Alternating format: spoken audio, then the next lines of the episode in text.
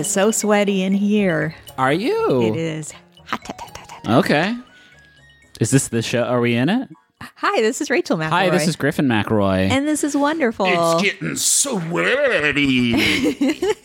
it's not. It doesn't feel that bad to me. You know what So it you're was? used to it. Mm, I had my big fat gaming rig pumping out pixels and frames coming at me hot and heavy. Master Chief was there, just so fucking pu- just pounding out the bad guys, and we were getting it was getting hot and sweaty in here. So I Griffin has a very sparse office that True. has 700 pieces of electronic equipment in it. So then one might actually argue it's not sparse at all. And in fact, it is filled with electronic equipment.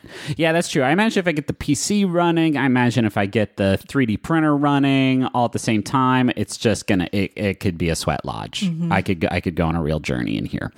But I don't think it's that bad, and we're only in here for a little bit, so let's. And I will also say that a lot of these electronics help you make a better podcast, which Sure. is a timely thing. Yeah. We are talking about better podcasting through the Maximum Fun Drive. Maybe I wouldn't say that the uh, the the money that our uh, listeners have so kindly sent us over the years allowed me to enhance the podcast by buying a 3D printer. I feel I'm not talking about the 3D printer. no, but there is plenty of stuff uh, within eye shot of uh, the of investments into the show. And these fancy microphones. Sure, the the I mean, there's a power converter cleaner thing that I don't know what it does, but apparently it makes things sound better. There's all kinds of stuff. MaximumFun.org/join is the link you can go to if you want to support our show and the network at large. Uh, it is the Max Fun Drive going on right now. Uh, I think we have this week and next week, right? And then it's it's over. Time's running out. If you want to become a member of the network and you want uh, the cool uh, gifts that we have uh, arranged for folks who give it uh, whatever level feels comfortable for you, we'll go into those uh, a little bit later on in the show. But uh, yeah, please help us out. The turnout has been great, but we still need help, uh, especially you know during these weird times where we are not touring and certain uh, ways that we were making our living have become completely cut off from us. So once again, maximumfun.org/join. You have a small wonder. I can go first if you'd like. Please. We've been watching uh, Taskmaster, right? And we've talked about it like every week. We're just like really dog pounding through that show. It is, Yeah. uh, a lot. And we are currently on the season with James Acaster on it, who I first became familiar with through uh, The Worst Idea of All Time. He was a guest on there several times, and I thought he was hysterical. Yeah. Uh, and so I think it was last year, the year before last, we were on a trip looking for something to watch on TV, and uh, he had a four part special on Netflix You not talked about this. called Repertoire. I may have brought it as a small wonder before, but we we've started rewatching it again. Yeah. Uh, because it's so fucking funny. He's so funny. God Almighty, he's funny. it's really good stand up. Uh, so that's what I'll bring. Uh, I'm going to say wearing my glasses again. You have been wearing bespectacled more than uh, you usually are. I had this lifestyle where I really only needed my glasses when I was in front of a computer, and I was only really in front of a computer when I was working. So I got in this habit of not wearing glasses unless I went to work. And that lasted for several months into this uh, pandemic. And then I just realized, you know, why I wore glasses? Because they helped me see better and I liked Yeah. the way they looked. The traditional two reasons for wearing glasses. I yeah. should, even though I'm not leaving the house, maybe I should wear them again. Yeah. So I uh, just got a little reminder of like, hey, that was functional and not just related to leaving the house. Cool. that doesn't make me worry about you at all. One day I'll get to wearing uh, pants that are not cozy, but I'm not there yet. You wore jeans to like run out somewhere uh, on on one of our few excursions out of the house, and you were like, it was like watching a baby giraffe learn to walk again. You- there was something about the stiffness of the fabric that you were just not used to. I think the second you cross the threshold back into our Yeah, I house, had to remove those. You just ripped you ripped them off like you're a professional wrestler. Like no way. Uh, I go first this week. I would like to talk to you about a subject that I don't know uh, you probably have some passing familiarity with, but you certainly do not, uh, I believe, have a deep, deep admiration for Tony Hawk's Pro Skater. Oh. Tony Hawk's Pro Skater, named after the professional skateboarder Tony Hawk. Uh, what's your What's your exposure to Tony Hawk? I was your, trying to think. So as as we've mentioned before on the show, I was not a Nintendo household. Oh no, Uh, and I pretty much stopped playing video games once I entered high school, which was late 90s.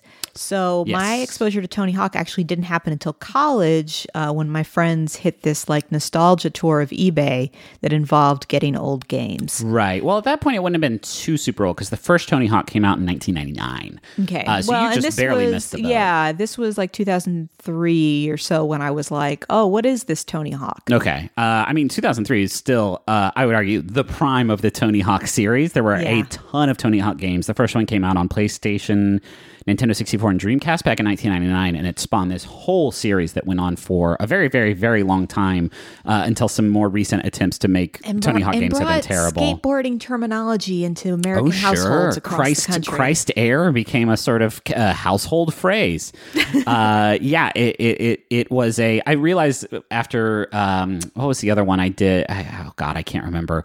Uh, it's like a cultural sort of phenomenon situation. Like it is uh nba jam is another sort of like great uh uh like example of this. Just like uh, I feel like I didn't play video games like this, and then Tony Hawk's Pro Skater came out, and it was like all I could think about, all I could play for a very, very long time because me and my group of friends got extremely into Tony Hawk's Pro Skater, and it did like familiarize the world with skateboarding in a way that, uh, you know, indie skateboarding tapes or the X Games or whatever had never really had the crossover appeal to do. yeah, you just knew about the pants. You just what the skateboarding pants, the big pants. the what the skateboarding pants? The skateboarding kids, they wore the big pants. I guess so. And the vans? Ah, the Vans I'll give you. I don't know about big skateboard. Are you talking about JNCO jeans? Yes.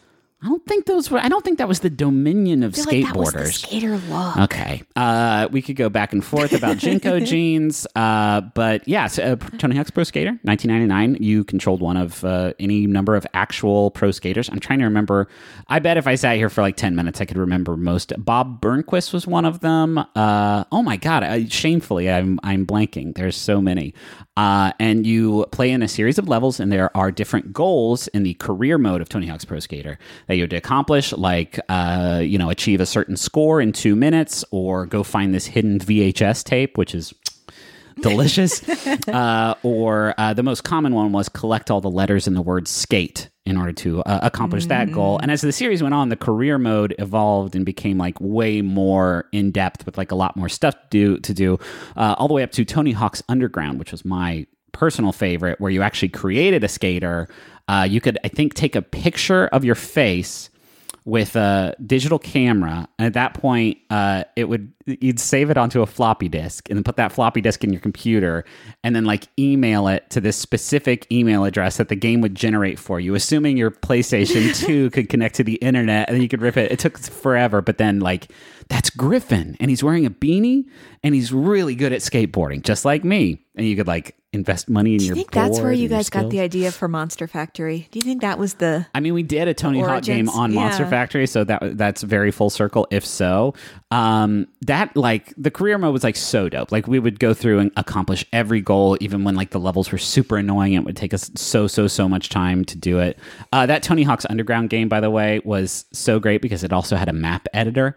And uh, uh, our friend Justin uh, made Huntington, West Virginia, in the map editor in Tony Hawk's Underground. We probably spent maybe 300 hours total like playing in huntington. Even like we we knew like every single square inch of it and all the like in joke references like that that were in there from like the little npcs who would give you the missions to do things. Uh, and we just spent so much time playing that game. But that reminds me of like the best thing personally speaking about tony hawk's pro skater was the multiplayer was so good it was so good because it had the like things you'd expect like uh, two people do skateboarding for two minutes and we see who can get the higher score. There was also graffiti mode where every time you did a trick on like a ramp or something you would change that ramp to your color and whoever had the most objects at the end of time uh, that was their color won but you could also steal an opponent's object by doing a better trick on it. Uh, so there's like a lot of strategy to it that was really fun. The one we spent the most time playing was horse where it set you in front of like a, a ramp or a grinding rail or something like that and said you had 10 seconds to like do a trick and who you know you set the score and then the other person had to beat it and then they could set the score and then it just went back and forth and back and forth like that. I'm not like i was thinking about this while i was prepping this segment and like the sense memory of just like on a Saturday after like a sleepover, just playing horse in Tony Hawk Pro Skater 1 or 2 or Underground or whatever, like for the entire day. Like that's just all we we snacked on something in the Ito family and just played Tony Hawk Horse just like nonstop. Can I ask you with so these good. tricks? This is what I never understood. Yeah. The tricks, was it like a memorization of which buttons in which order, or were you just mashing? Oh no! I mean, maybe when you started out, you were just mashing, but uh, you know they would add certain things to each title. But the core DNA of like what you did in Tony Hawk like never changed. The square button did flips, the circle buttons did grabs, triangle was. Oh. See, I never learned grinds, and- that. yeah, and I was so like, how are people doing these things? I had no idea.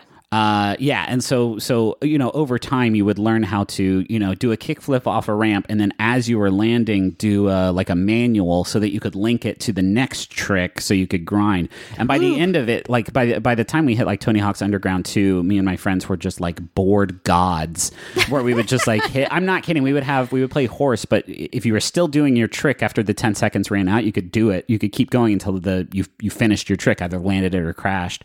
So we'd grind in a circular pool for like eight minutes. Just going th- through and getting like a trillion points and then saying like, okay, your turn. Uh, it was so satisfying and so good, and it just introduced like a new kind of game into our like already pretty robust video game vocabulary and i think that that's like really neat every time that i feel like i can pinpoint the exact times that that happened throughout like my history of playing games and tony hawk pro skater was like such a huge like Yeah. landmark thing uh, and of course i would be remiss if i didn't mention the soundtrack.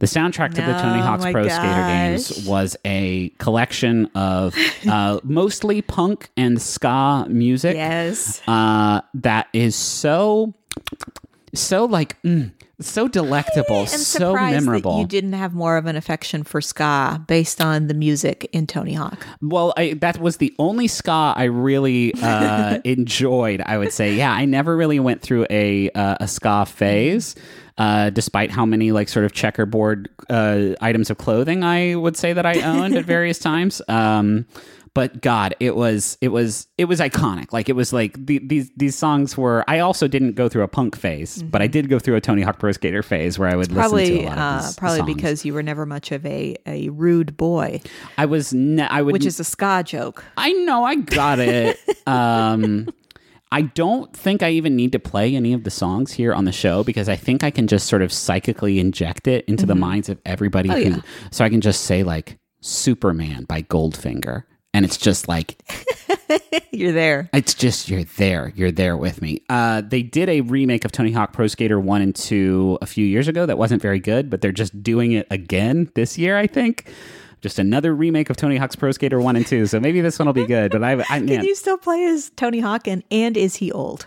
uh, I think so. I think he can probably play as like his kid. I think his kid's also a skateboarder at this point. Uh, Tony Hawk is also like pretty solid. I did an interview with him once when I was still Yeah. writing uh, about video games, and it was like a weird uh, thing because like I have no knowledge about the guy himself aside from like what buttons I can press to make him do kickflips. uh, but he was very he he is very funny and very self deprecating. Yeah. there's like a long list of uh, times that he has cited of people like. Not knowing who he is, despite the fact that he is like kind of a household name. Yeah. Uh, it's delightful. What is your first thing? My first thing Yep. Is caves. Oh, yeah, caves. Very afraid of them, but cool things, these caves. Much like uh, Texas is the Lone Star State, Yeah. and West Virginia is the Mountain State, Missouri, cave state. You're kidding me. Didn't know it was so porous. Over six thousand caves in this in this state. Holy shit, that's a lot of caves. Um, I've always really liked caves. Yeah, caves are great. It- the best thing about caves is the verb for exploring them is one of the best words I would say in the entire English language. Did you know actually the formation and development of caves is known as speleogenesis, Speleogenesis, which is I guess where spelunking comes from. probably. Mm-hmm. Uh, did you did you do a lot of spelunking growing up? No, Oh, no, we just walked through paved arm arm rail caves. Oh no, I would count that as spelunking. Oh, really? I thought spelunking. I thought was like you're rappelling. You've got gear and you're got a little headlamp. Maybe. I mean, I don't know. I went into a cave. I wouldn't call that cave hiking. There's a word for it. The way for you it. describe your cave experience seemed very rogue. It seemed very like like DIY cave exploring? I had a couple times of DIY cave exploring, uh, Mm-hmm. mostly at uh, our youth pastor's farmhouse. Yeah. had caves like in the back that we would just like just dip into with flashlights Mm-hmm. until we got very afraid, which didn't take very long. But there was also Carter Caves, which I want to say was in Kentucky somewhere. That was like you are describing, like guided paths through like really genuinely gorgeous, gorgeous caverns. Um, most caves are solutional caves, or also called karst caves, uh, which is when the rock is soluble. Soluble, so like limestone, Right, chalk, marble. You know when it can be worn down by by water. right. What is Um, the what is the how could any other cave be formed? Well, there's like volcanic caves too. Oh, I guess so. Mm-hmm. Where there was like a volcanic channel of lava that, like, Yeah. over time went. Huh, interesting. Yeah. Uh, caves in general, though, can't be more than 9,800 feet vertical below the surface, just with the pressure of rock. If it's like deeper than that, it would like collapse in on itself. Yeah. Oh, and here it comes. Now my like claustrophobia is kicking in. Yeah, it's difficult to tell how old a cave is, um, but there are what they call isotopic dating techniques where you can look at the cave sediments Hmm. to see kind of kind of like rings on a tree, like you look and, and examine the, right. the cave dirt. I imagine the results are just always like old as fuck. Old this cave. cave. is so old you would not. Nobody's ever like, oh shit, this cave is this cave is two months old. Huh? Wild. Um, Uh, I want to talk about my particular cave close to my heart, oh yeah. uh, which is Meramec Caverns in Missouri. That's I've heard of this. Yeah, there are billboards freaking everywhere Yeah. around Missouri, which is probably why you're familiar with it. If you've driven anywhere in Missouri or surrounding states, you have seen a billboard for this cave. What's so great about this cave? Um, well, it's existed for the past 400 million years, Okay. which is pretty big. Um, there's also a lot of lore surrounding it, which I will get to, but I will say it is 4.6 miles of cave underground. wow. which is a lot of cave.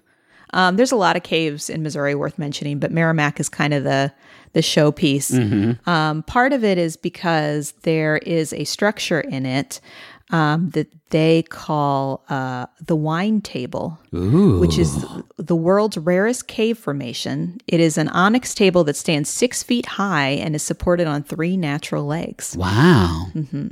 Impressive. It's a fancy cave. yeah. The story of the cave is kind of fun. It's got a real circus quality to it.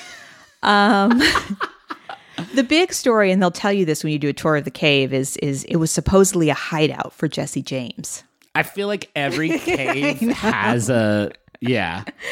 Um, back in uh, the 1870s, the legend is that a sheriff tracked James and his brother to the cave, waiting for him to emerge, but then he found another exit throughout the cave and escaped. Wow. Um, but I think who really kind of made it famous is Lester P or Lester B. Dill, uh, who was the big showman for the cave. Um, he invented the bumper sticker as a means of promoting the caves. He was the first one to do bumper sticker. Okay. All of a sudden all these fucking billboards make sense. Uh-huh. Um, he in the 1930s started traveling the country offering to paint farmers' barns for free as long as he could paint Meramec Caverns on the roof. At one point, 400 barn billboards existed in 40 states, and 75 still remain today. So this is more a segment about like uh, uh, the inventor of mass advertising. Um, they also, this is what is hilarious. In 1960, they rented billboard space in the cave, Seems excessive. and they claimed it was the only underground billboard in the world. Okay. so then they had billboards other places like come see the only underground billboard in the world. They also like in Missouri they advertise it as like Jesse James's hideout. Yeah. Meramec Caverns. Ooh, wow. Um, It's it's kind of charming. It, it's funny like when family and relatives would come to visit, we would take them to Onondaga, which was like a classier kind of cave experience, like Yeah. more more national park, you know, like America's you know wilderness kind of feel. Meramec Caverns is like Branson. It's where they get funnel cakes in the cave. There's just natural funnel cake formations growing inside. Um, they have several rooms of the cave that they have named based around like the theme behind that room. I mentioned the wine room where the wine table is located, that, you know, rarest cave Right, sure. Uh, they also have a greatest show under earth room where they do a light show. I doubt that that unless they've been doing some serious updates to this light show, I doubt it still holds that title. And then there's the Hollywood Room. So there was a movie called Tom Sawyer in 1973 that starred Jodie Foster as Becky Thatcher, and they get lost in a cave, and that is filmed in Meramec Caverns. Also, an episode of Lassie was filmed in that part of the cave. They still talk about that on the tour That's today. sad and great and perfect. Um, and just to give you like some Missouri folksiness, like the tour guides will kind of take you through these rooms and they'll kind of tell you things. And I mentioned the wine room on the tour. They will tell this joke that, you know, it was called the wine room for the wine table, but it is now called the wine room because of the whining that visitors do when they learn the room is only accessible after climbing 58 stairs. Doesn't that just put you on the tour? Don't you feel like you're on really the tour just right went now? on a fucking like my own personal mental jungle cruise sort of situation. My biggest thing that I remember, and my parents always found it kind of funny, like is- so it's it's paved. You walk in. There's a gift shop in the cave, Perfect. and at some point they they sing the Star Spangled Banner and they have a flag wave. At some point in the tour, I want to say it's the end of the tour. I don't know if they still do this, but just to really bring home the kind of like patriotism and splendor of this Whole. they like full on like play and have a flag wave. This hole loves America. America loves this hole. I'm I'm like traveling back to like I was remembering while you were talking about a trip we took to Ruby Falls in Chattanooga. Mm-hmm. And I like have all these memories of like doing a rock tumbler thing and like Yeah. uh some there's something with like we did actual panning for gold and like all these things around Ruby Falls, which is like this sort of touristy underground Yeah. waterfall situation. But now I'm also having this like Mandela effect situation where I can't remember if that's a trip I actually went on or not, or if that's just like a thing I remember like my brothers doing on some. Like I I know I needed to ask them about this. Yeah. I think it's a nice waterfall. I don't remember. We um we used to go to this cave like every year, partially because it's a great summertime activity because it's like So sixty cool. degrees. It's so nice. um, and also it's just I don't know. I, there's something really cool like the stalactites, stalagmites, the whole the whole thing of caves, the water in there.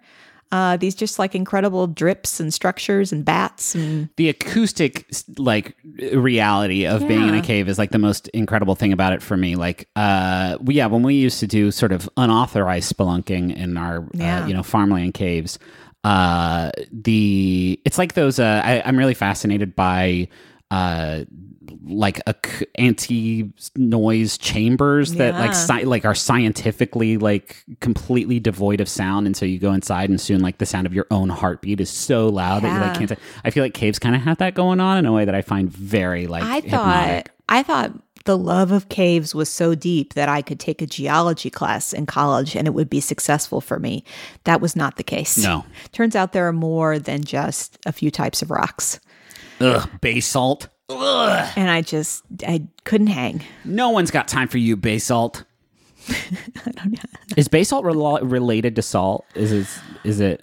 I don't even know the word you're saying. I'm sorry. Oh, I may be saying it wrong. Is the other the other problem? Mm-hmm. So just a couple primo, just Just real rock heads just over a- here. yeah. Uh, hey, can I steal you? Away? Can I steal you away? Yes?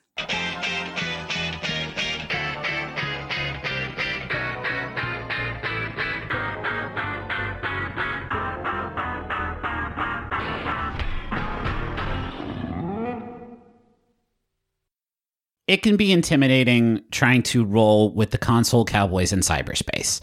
Um, there's always the worry that maybe they know something that you don't vis-a-vis um, website design or website functionality, and you think that I could never be that. I could never be among their illustrious ranks. Griffin, if I wanted to build a website where I ranked my favorite episodes of Ghostwriter, would I be able to do that? Well, first of all, it would be the same list as everybody else's with the Julia Stiles episode at the top. But yes, you can do that with Squarespace. It's the all in one platform for building your brand and growing your business online. Every Squarespace website and online store comes with a suite of integrated features and useful guides that help maximize prominence among search results. Do you want to have special functionality like maybe a members only VIP club section of your website? You can do that. Do you want to sell stuff? Yeah, you can do that too. Do you want to have an online scheduler so that people you can you can sell uh, your time? Yeah, you can do that also. Anything is possible.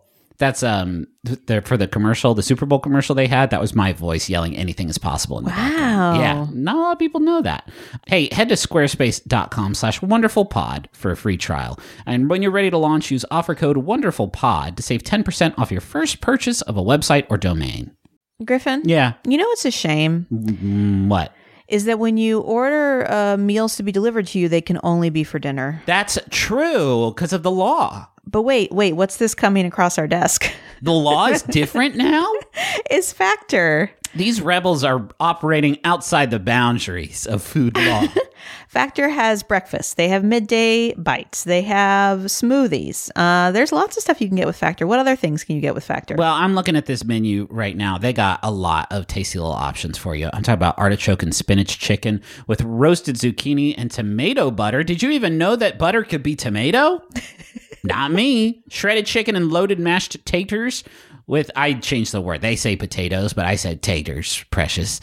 With mushroom gravy, smoked cheddar, uh, bacon, and parmesan broccoli. Uh, this this menu is out of sight, and my mouth is just watering looking at these glossy JPEGs of tasty food. So head to factormeals.com slash wonderful50 and use code wonderful50 to get 50% off. That's code wonderful50 at factormeals.com slash wonderful50 to get 50% off. Well, looks like we got a couple Jumbotrons, and I would love to read this first one if you don't mind. Please. I haven't looked at it. So uh, it's from Tess Fornate says congratulations to my wonderful boyfriend Nate for finishing his masters in electrical and computer engineering. I'm so proud of you for all the hard work you put in, especially when you had to take classes at home. Wherever you end up working, I know you will do great. I love you so much, my top scientist. Don't forget to drink water. I don't know if that was for um, I don't know if that was for Nate or for us or for just the audience. Uh, but I do appreciate that Tess uh, added in. Uh, do you have particular pronunciations you need to clarify? Which is the service we offer all of our uh, jumbotron writers.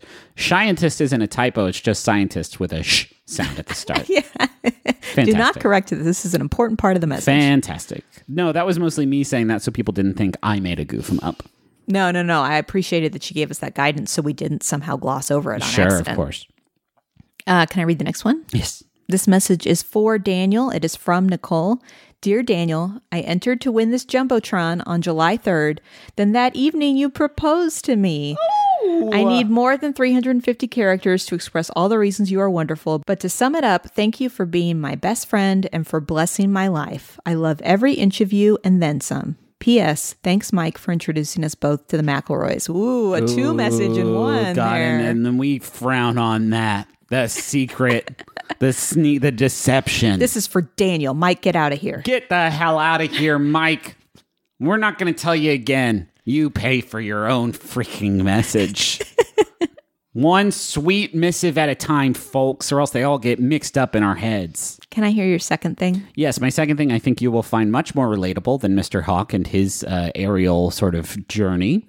Uh, I want to talk about. Wow, I am really. You could carbon date this episode based on the topics uh, we've selected so far. I am going to talk about Rilo Kiley uh, because I Oh. I've been getting like nonstop like uh, uh, Facebook ads or whatever. I think back in I want to say like 2004, I like did for the oh, first and only time like likes on Facebook. It's like, what are the movies you like? It's like, well, um, Lost in Translation. That's like where I was at. Uh, and now to this day, it's like happy 50th birthday, Lost in Translation. It's like I need to get just get rid of all of this because it is not what I use Facebook. But Out is one of those things, and they are re-releasing their first self-titled LP, which is like incredibly rare. I've never heard it before, uh, and as far as I can tell, it's like not on the internet anywhere. So um, it just reminded me how much I really like Rilo Kiley. Um, particularly two albums. Uh, there was uh, Execution of All Things and More Adventurous, which I think came out in 2000 and 2004.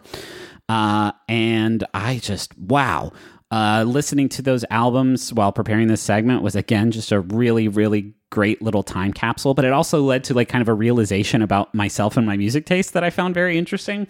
Uh, if you've never heard Rilo Kiley, you uh, first of all, it's a fucking lie because they've been uh, they've had their songs in everything. Uh, I have a, an extensive list of TV shows that their music appeared in, uh, but they were a, an early aughts rock uh, band. They were on Barsuk Records, which was an indie record label in Seattle that had that was it's probably pound for pound my favorite like collection of musicians to ever exist. Uh, Barsuk had Death Cab, Harvey Danger, uh, They Might Be Giants, uh, Rilo Kiley, Maps and Atlases. Uh, Phantogram was on there, uh, and the Long Winters were also on Barsuk Records. Uh, and I think, like a lot of like Seattle rock bands, Rilo Kiley was very guitar forward and very um, uh, just sort of like you know loud and melodic. It was led by Jenny Lewis, uh, who has gone on to have an incredibly like successful career. Uh, since then, we saw her in concert at uh, Austin City Limits. We did, which yeah. was uh, very fun. Uh, but I first sort of like became aware of her music through Rilo Kiley, like I think most folks did.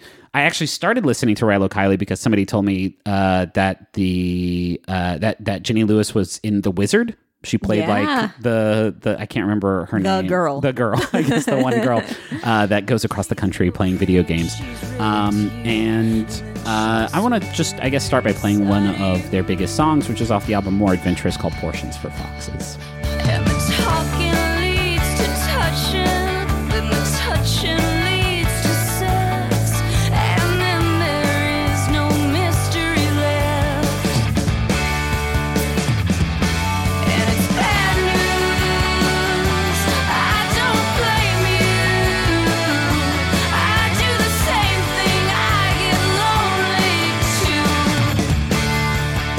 Didn't know this. It's that that song is named after a very like obscure Bible verse. It's also like uh one of the catchier songs I've ever heard about like a really unhealthy physical relationship.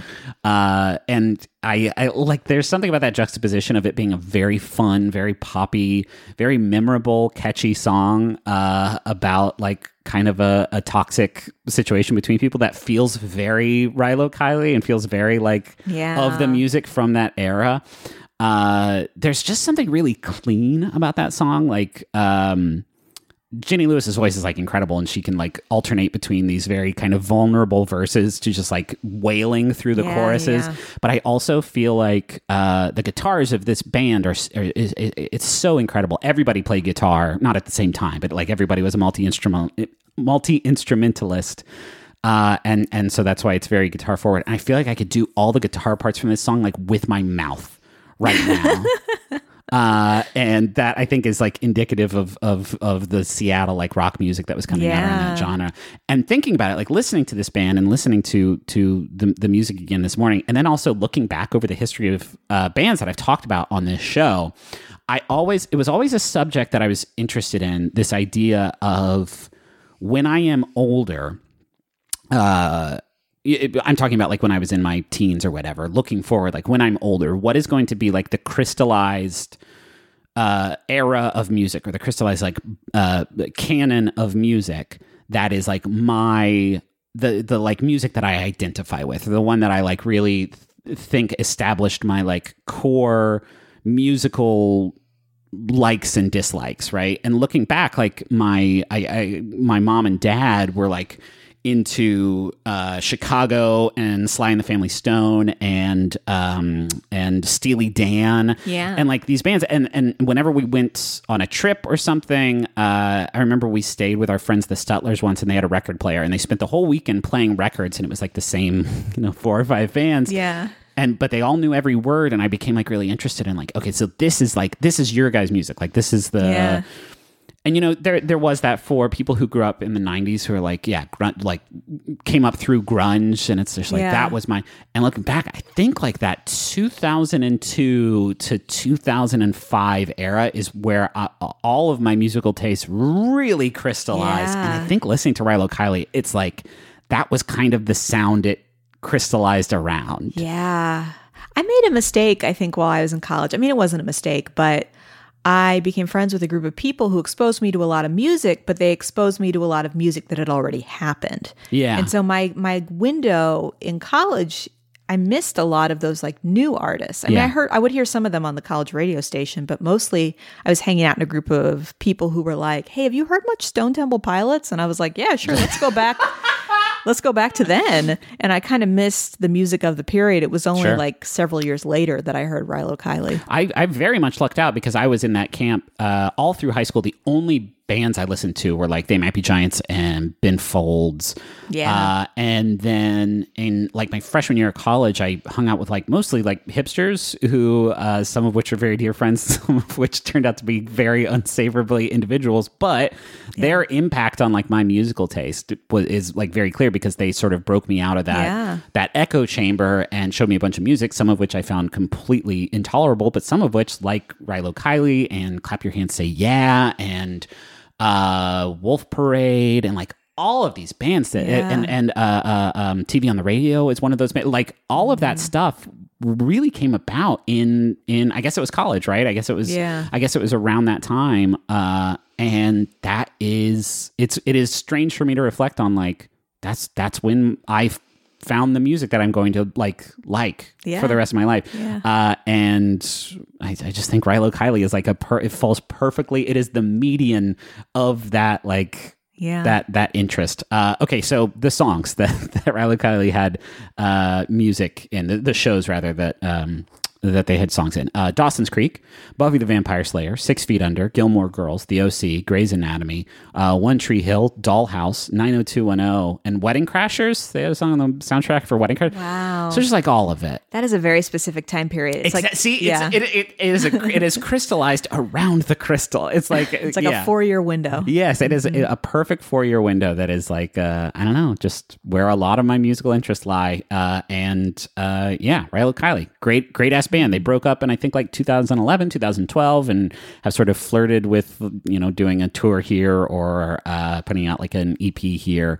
Uh, but yeah, these two albums specifically, if you've never listened to them, uh, check out uh, More Adventurous and Execution of All Things uh, which came out in 2002. And uh, to leave us off, I want to play Spectacular Views off that album.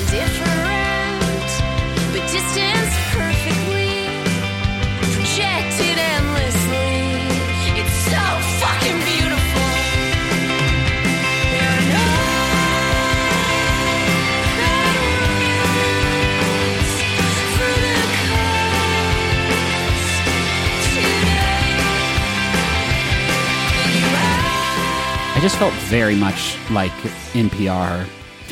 Let's listen to Spectacular Views off 2002's The Execution of All Things. What's your second thing?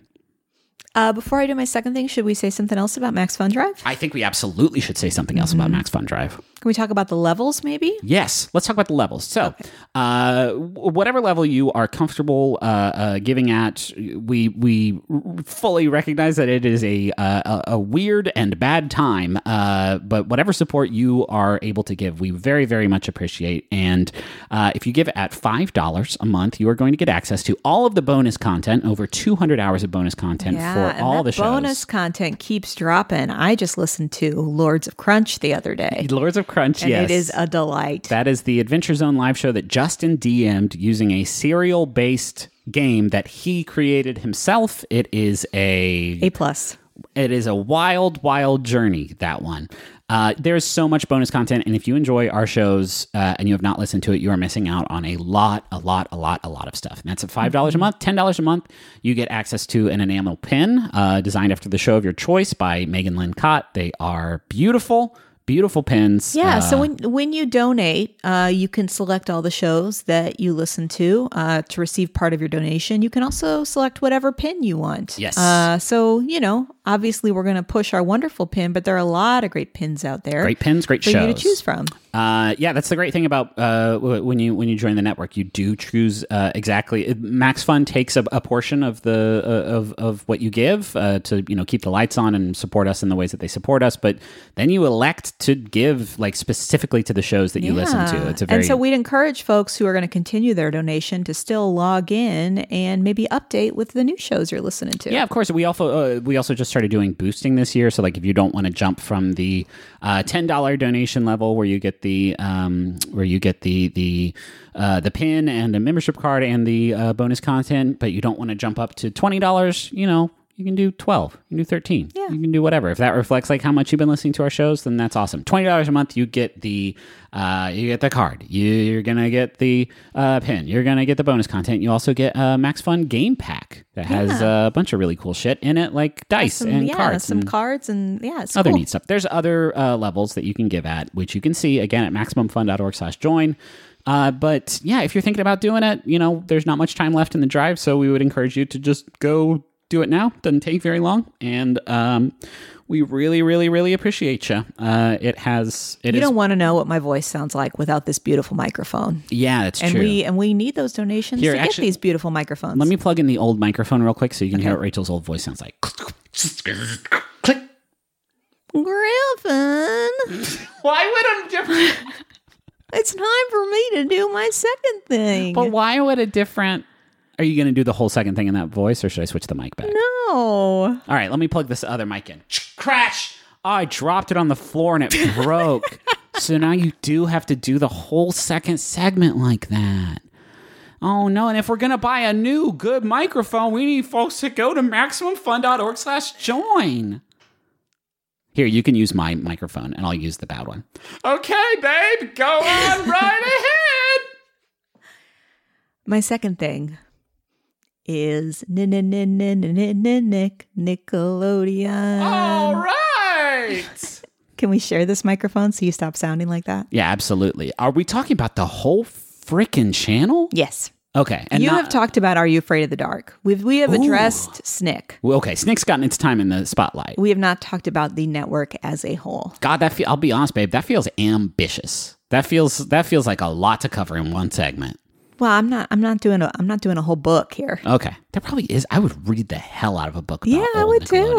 Okay, Uh, Nickelodeon was the first network devoted entirely to kids programming. really? Wow. I know you'd think PBS, right? But PBS had adult programming. Oh yeah, sure. too. No, yeah.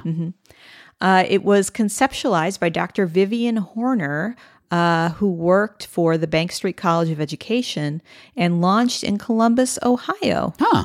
There's a lot about Nickelodeon. I would have thought for sure it launched at Universal Studios. It officially launched uh, on April 1st, 1979. Whoa! Holy shit! What? Yeah. It didn't launch in like 1991. No, I mean, that's when we're familiar with it, but it was around What was then. on Nick before we were watching it? So Nickelodeon started with a show called Pinwheel, Oh yeah, okay. uh, which was similar to Sesame Street. There were uh, action scenes in a Victoria style boarding house with Muppets. Okay. Or puppets would be more appropriate. Sure, yeah. Muppets are ve- the Jim Henson estate is very litigious. When Pinwheel was phased out, it was replaced by Eureka's Castle. I was gonna say now I remember. Eureka's castle. Yeah, that's what- Castle. probably what you're thinking Yeah, of. yeah, yeah. Um, I loved Nickelodeon. Like as a kid, like to have mm-hmm. Oh, a yeah. network that I could just turn on and anything was for me.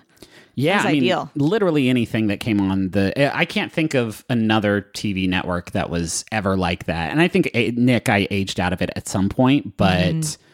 there was a channel that you could just turn it on and it would have. That was like when we got cable, that was like my number one destination. Absolutely. Um, it, as I mentioned, just started with the one show. Uh, and when they started to build out their programming, it was still only from 8 a.m. to 11 p.m. Um, and then it would switch to the movie channel. I guess yeah, that makes, makes sense, right? Sure. um, it the kind of the hallmark that kind of started it and kind of gave the origin to the green slime that is associated with Nickelodeon is the Canadian sketch comedy. You can't do that on television. That was okay. yes. 1981 is when that started. on Nick. Yes. Okay. Uh, well, that was its American debut. Was on Nickelodeon. Okay, interesting. Fine. yeah. I, I think that probably established the grand tradition of Canadian television shows joining the Nick Mm-hmm, network because most live action shows that were on Nick were Canadian in origin. Um, the Green Slime also, as, as you'll recall, uh, showed up in Double Dare Double Dare it showed up in uh, Figure It Out and, Mm-hmm. and the Nickelodeon Kids Choice Awards, which started in 1988. That yeah i guess there was lots of slime being flung around i, I imagine mr jim carrey uh, ingested an unconscionable amount of slime during his many appearances on that award show so Nickelodeon started with no advertising.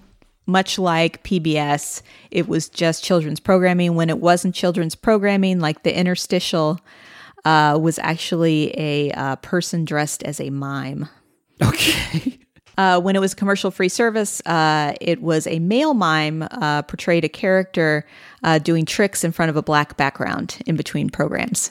how did they get money to make the network So that was the problem. Uh, i could have freaking told you that nickelodeon by 1984, they were operating at a loss of 10 million. yeah Uh, they did a rebranding that year, uh, and within six months, it became the dominant channel in children's programming. Uh, they rebranded themselves as the first kids network because that was when Disney Channel and Cartoon Network were coming up. okay And that's when they started doing traditional advertising All right. as well. I mean, if you think about it, the origins, as I mentioned, uh, was um, you know with with a woman who focused on education, you know, and so she's focusing very much in the Sesame Street vein of like, what is going to be beneficial to kids' education. As they operated at a loss, it became what is going to keep us in business. right yeah. in uh, 1985, uh, also to keep kind of viewership high, is when they launched Nick at Night. So that was All when you got like the Donna Reed show, Bewitched, all those kind of older shows, so that adults would keep watching it. yeah that was when we would just turn it off yeah. because the shows were boring as hell as soon as it went black and white, it was like, oh, this Oh, isn't for good me. night. bye Um, 1990, Nickelodeon Studios came about. okay Which was always like the big prize for Double Dare was that you could go to Nickelodeon. Mm-hmm. did you ever get to did you ever go No, did you? Yeah, I mean it was at Universal Studios in Yeah. Orlando, Florida. So Mm-hmm. if you went to if you went to Universal, uh, you could do it. And I remember we went and they were filming the Mystery Files of Shelby Woo, and it was like the fucking Oh. coolest shit ever. That's cool. I got I got some special limited edition Gak. I got a special secret Gak that I took home to all my friends. I was like, guys, look. It's it's thermodynamic, so it's purple, and you slap your hand into it, and it turns oh, white. Oh wow! I think they eventually released that on the market, but I was first on my block with with hot Gak. All my friends were like, "Is that hot Gak?" I was like, "Yeah." I played with it while I watched the Mystery Files of Shelby Woo in person.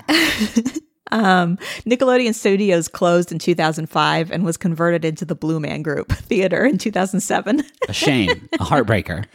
Uh, this is also around the time they did Nickelodeon Magazine, which I had forgotten about, but was a result of a multi-million dollar joint marketing agreement with Pizza Hut. Okay, And so Nickelodeon Magazine was available for free at Pizza Hut. Which I had don't remember about. that. Damn, I wish I had that hot tip. I loved that magazine. Um, the reason you think Nickelodeon came about in the early 90s is because that's when they started with Doug and Rugrats and Ren and Stimpy Right? and Rocko's Modern Life. Yeah. the Four Horsemen. and then and then a year later was Snick. So that was Are You Afraid of the Dark? Clarissa Explains It All, all that, The Amanda Show, Kenan and Kel, Boy, which uh, launched the careers of Kenan Thompson, Amanda Bynes, and Jamie Lynn Spears. and Kel Mitchell in a different in a, in a, a different in a different direction, but sure. And Nickelodeon released its first feature length film in 1996 with Harriet the Spy. Oh God, yes. Went on to earn twice its $13 million budget. And then two years later, the Rugrats movie, which grossed more than $100 million, Choo, jeez. became the first non Disney animated movie to surpass that amount. Uh, are you are you going to talk about Nick News with Linda Ellerbee? I am not going to talk Let's about Nick just News. save that because that's a whole segment in and of itself. Yeah, Nick we News should with talk Linda about Ellerbee that. is the fucking coolest shit that Nick ever did. All right, we'll We'll save we'll that. circle back to Linda. Uh, I was just going to end with uh, 1999, where the channel previewed SpongeBob SquarePants directly after the Kids' Choice Awards, became the most popular Nicktoon in the channel's history. Uh, consistently ranking as the highest rated series for Nickelodeon since 2000. By 2001, a third of the series' audience was made up of adults. Wow. I think I missed that by a by a hair's Yeah, width. SpongeBob was after my time. For But now sure. Henry's been watching it, and it's great because Yeah. it's like fucking funny. Like it's very, it's very, it's Mm-hmm. uh, one of very few shows that Henry watches that I watch. I'm like, that's that's fucking. F- hey, this SpongeBob guy's funny. um. Hey. Thank you for making me. This was an incredibly. This is a deeply nostalgic episode. Yeah, it was. Uh, thank you. I mean, we even talked about caves, which is just old holes. Thank you to bo en and Augustus for the use of our theme song, Money Won't Pay. You can find a link to that in the episode description. And one last time, MaximumFun.org slash join. Please think about supporting us and uh, the other shows that you listen to on the network. And uh, look at all the different pledge levels. And yeah, it, we, we thank you all very much. There's been lots of folks who have turned out already. And if you haven't and you like our shows and you rely on them for entertainment or, you know, whatever, think about uh, helping us out. Yeah, and if you and if you're not able to at this time, uh, feel free to just tweet about the uh, hashtag Max Fun Drive Yeah, sure. to let your friends know in case they're able to give right now. Uh, I think that's it. Let's uh, stop recording and go about our days. Um, gonna, gonna, I'm gonna eat a hot dog. Oh, okay. Yeah, what are you gonna do? Uh, I'm going to listen to you complain about eating a hot pocket later. I said a hot dog, but I do love that you, the way you connect me, the like me that lives in your brain. I could say like I'm going to go eat a steak, and you'll be like, "Oh, a hot pocket, huh?" That's cool.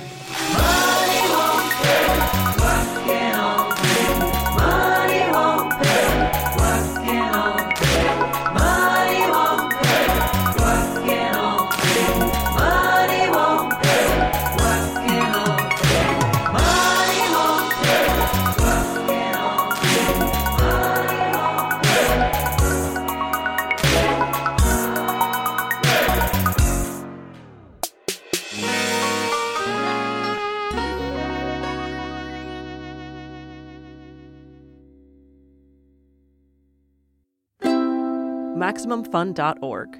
Comedy and culture. Artist owned, audience supported.